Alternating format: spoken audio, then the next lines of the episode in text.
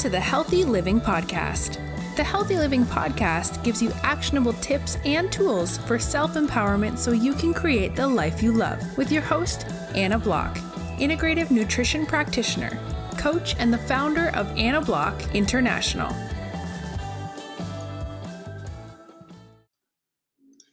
Hey, it's Anna Block, and welcome to another episode of the Healthy Living Podcast. If you've ever been told to eat less and exercise more to lose weight, but couldn't get any long term change, then today's episode is for you.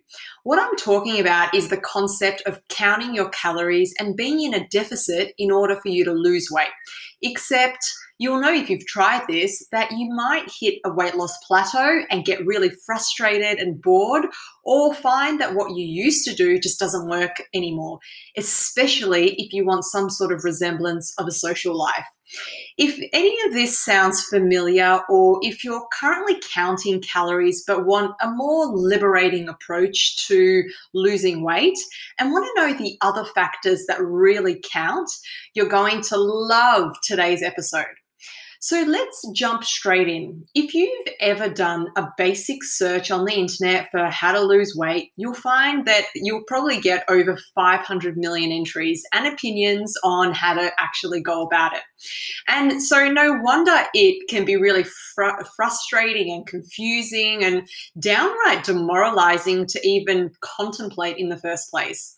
But knowing the fundamentals is essential to developing your own self help system to allow you to reach your goal weight whilst making it a long term lifestyle change. So let's maybe begin by defining what we mean by calories in versus calories out.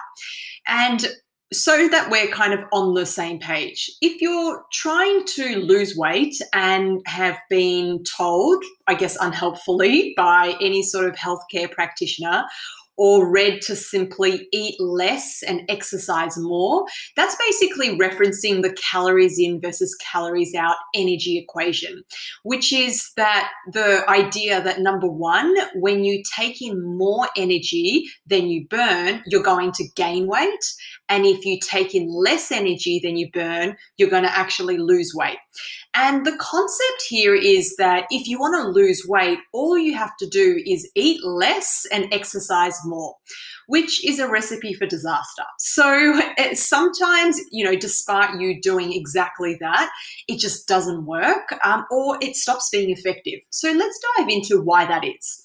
So, calories in versus calories out forgets to take into account the crucial hormonal processes and the imbalances that actually exist in the context of applying that sort of formula to a human being rather than in a lab setting. So, your hormones are responsible for a whole heap of processes in your body, and any sort of imbalances that you have can really affect your metabolism and also your ability to lose weight. So, it can be things like, you know, any sort of blood sugar or insulin resistance uh, issues, any sort of like health issues like polycystic uh, ovary syndrome, so PCOS, uh, diabetes. Everyone's hormones are individual, and these factors will affect you and your metabolism differently. And when calories in, calories out is talked about, what's actually being referenced is your energy metabolism all that energy equation. So, for example, when I work with women with PCOS uh, or anyone that is peri or menopausal, they're actually going to experience different hormonal changes that will disrupt that intricate energy balance. And another thing that's not taken into consideration when people talk about calories in versus calories out is uh, it's actually a major influencer and it's your brain. So let's maybe dive into that. Scientists have recently found that your gut and your brain communicate with each other via something called the vagus nerve. And it's that two way signaling between your endocrine system and your nervous system, which is kind of known as that gut brain connection or gut brain axis. And it also involves your hormones and your muscles and bones, and as well as your fat cells, and a few other extern, external stimuli that balance out your energy in versus your energy out. So it it really is an intricate system which has a lot more external factors that influence the way that your body does work in receiving that energy in versus the energy out than just purely counting calories that you eat and the exercise that you do. So, if you're still with me, I'll give you a few uh, factors that might contribute to your energy in, just to kind of illustrate what I mean by that. So, it can be things like what you eat and how nutrient dense the food that you eat is. Um, it can be how well your gut absorbs the food that you do eat. Um, it can also be the macronutrient spread of what you eat. So what I mean by that is how many pro, how much protein you're eating, how much carbohydrates, that sort of thing, and that'll actually affect your energy in it can be things like your appetite, which is basically regulated by your hormones. So, your hormones, like your hunger hormones, leptin and ghrelin, which regulate things like your appetite, your levels of satiety, any sort of cravings you feel.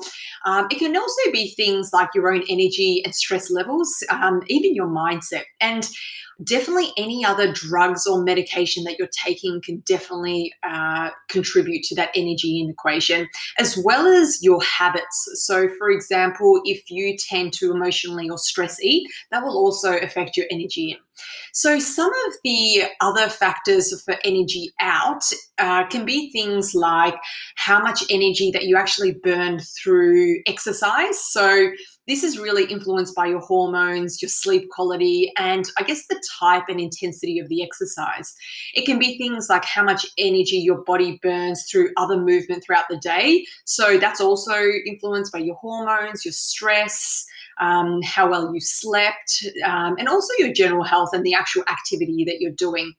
Uh, you can also, it also, the energy out can also reference how much energy you burn at rest, so doing nothing, um, which uh, once again is influenced by your hormones, you know, how much muscle mass you have, what your weight is your body fat uh, distribution, so how much fat you've got. Um, also, things like your sleep, uh, your age comes into play, as well as your eating history. And how much energy you burn metabolizing the food that you eat also comes into play when we talk about energy out. So it can depend on, you know, what you eat, uh, the macronutrient spread again, and also how unprocessed the food is that you're actually eating, which will all contribute to that energy out uh, number. So let's just say you had the energy in versus energy out equation all figured out. You've kind of calculated all of these factors and wanted to count your calories to lose weight. So the next question that you need to consider is how many calories do you specifically need to eat in order to lose weight? And, you know, here's where if you've tried this, you can quickly see how the numbers just don't add up. And here's why. When you begin to track the calories from the food that you eat, you're probably using some sort of calorie tracker that calculates the averages of foods. So you input, you know, you eat a banana, it'll give you you know, a certain amount of calories and that sort of thing. And th- those sorts of calorie trackers have actually been shown to be out by 20 to 30%. And even more so if, for example, you're older or if you're obese or have some sort of metabolic or chronic disease. And if you're referencing nutritional food labels to calculate your calories instead, the FDA actually factors in, in inaccuracies of those food labels of up to about 20%. So that's why even if you accurately weighed and measured everything that you ate and still wouldn't have you still wouldn't have an exact calories to eat sort of number. And there are also other factors on top of that that further skew that whole calories in versus calories out concept and how many calories that you should be actually eating. So let's dive in. One of them is your gut. So, one of the major ones is the role that the health of your gut actually has that influences the calories that you eat. Because the reality is that you don't necessarily absorb all of the calories that you do eat. Um, in fact, it's it's more because of the rate of the calorie absorption, which depends on the types of things that you eat and also its macronutrient spread. So, for example, if you're eating a lot of fiber rich foods, you're actually going to be able to absorb more calories from the food that you eat. So you'll also be able to absorb a different amount of calories and, more importantly, nutrients based on the integrity of your gut lining, so or your microbiome and the actual makeup of your gut bacteria. Um, and the way that your food is prepared will also influence that rate of absorption of calories. So, if, for example, you cook or you blend or you chop up your food, it will have basically more calories available for you to absorb because it's broken down more. And that's also why, for example, if you do use the calorie trackers, you might see that a piece of bread has less calories than a piece of toast. So, how do you go about losing weight long term? Losing weight is more than just counting calories. If you're not losing weight, then you really have to look at decreasing your energy in versus increasing your energy out. And at Anna Block International, we basically advocate more of an intuitive eating style that lets you get back in touch and reconnect with your body and your individual hunger cues and appetite. And from there, we look at the other parts of the puzzle in addressing the habits and the behaviors that you want to systematically be doing on autopilot without relying on willpower or motivation, which will basically enable you to address both sides of that energy equation and what that looks like for you specifically. But it also helps you develop your own self health weight loss system as a sustainable way to keep the weight off well after you reach your goal weight. And it's those behavioral and lifestyle factors that balance your energy in versus your energy out equation, which I guess are different for everyone and will look completely different, and something that we determine through my three pillared approach. So, first up, looking at lowering your inflammation, using food as medicine, resolving your stress, and balancing your hormones. Because again, everyone is different, and your approach will be very individual based on where your hormones are at, alongside what your goals are, and as well as your individual needs. So, here are my top three areas to balance out your energy in versus your energy out and begin to lose weight long term. First up is using food as medicine. So, what I mean by that is starting to eat more nutrient dense food that has a lot more fiber and protein, and that will enable you to keep you full, especially between meals, as well as nourish your body. Um, second of all, timing your macronutrients to and what you eat. So, for example, eating more protein, more quality fats or fiber, or increasing fats and lowering carbs, or vice versa, depending on where your hormones are at. Um, timing your meals uh, optimally for weight loss is so important. And getting the correct nutritional intake and correcting any sort of micronutrient deficiencies that you might have to really begin to supercharge your energy. Um, next up is resolving stress. So, what I mean by that is being really clear on your own unique vision, your goals, as well as your priorities, and creating boundaries. And the big one, learning to say no. Um, the second one is incorporating movement throughout the day. So, aside from any sort of formal exercise that you might be doing, what I mean by that is more incidental exercise and movement, like, for example, um, taking the stairs or using a sit stand desk.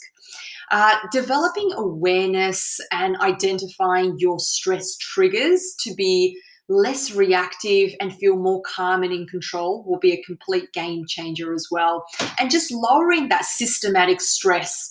Um, and that can be by even doing things like exercising less. So it doesn't have to be about always exercising more in a bid to lose weight, as well as developing a habit around some sort of uh, breath work or meditative practice or my own personal favorite is just being in nature, which can really reset you, especially hormonally. Um, and the third one is looking at the area of balancing your hormones. So, building a solid self care practice into your daily routine is essential. Having a solid bedtime routine as well to ensure that you get that more quality deep sleep, which po- will positively actually impact your hunger hormones and getting rid of your cravings, as well as increasing your metabolic output. So, how many calories that you can actually burn. Um, knowing and developing your own unique self health system is integral to this whole piece. So, it'll keep you balanced, especially in these uncertain times. So the bottom line though is that, you know, your weight loss results are based on not only what you do, but how consistently you do them. Because here's the reality. The best meal plan in the world won't really get you the results if it's just sitting there on paper, um, and especially if you just do it now and every now and then. So consistency will always trump anything else for long-term weight loss. So I'm going to say this to everyone listening now. I would love to hear from you. Have you tried counting calories in a bid to lose weight? How did it go? So, as always, the best conversations happen in my Empowered Women's Self Health Revolution on Facebook. So head on over there and request to join us. And if you want to work out your own metabolic needs to fire up your metabolism, optimize your energy, get rid of cravings, and start to balance out your hormones, then my 14 day Metabolic Connection Challenge shows you a really great step by step process based on Nobel Prize winning protocols to begin to build your own self health system to lose weight effectively with the support and the accountability that you need to succeed long term. And if you have a loved one struggling with their weight or metabolic disease or dysfunction, whether that's PCOS, diabetes, insulin resistance, or intense cravings that they don't know what to do with, who would really benefit from this episode, please share it with them. And if you're not already subscribed to my email list, please go do that. We'll send out personal updates. Sometimes there are email only broadcasts and tools and empowering strategies and bonus recipes that I share. So, all kinds of good stuff that I just don't share anywhere else. You can get on my VIP list at annablock.com.au forward slash subscribe. And for everyone listening, thank you so much. Keep on your game and creating a healthy life you love. Thank you so much for tuning in, and I'll catch you next time. Thanks for listening to the Healthy Living Podcast with Anna Block. If you like this show and want to know more, check out annablock.com.au or please leave a review on iTunes and share it with your friends.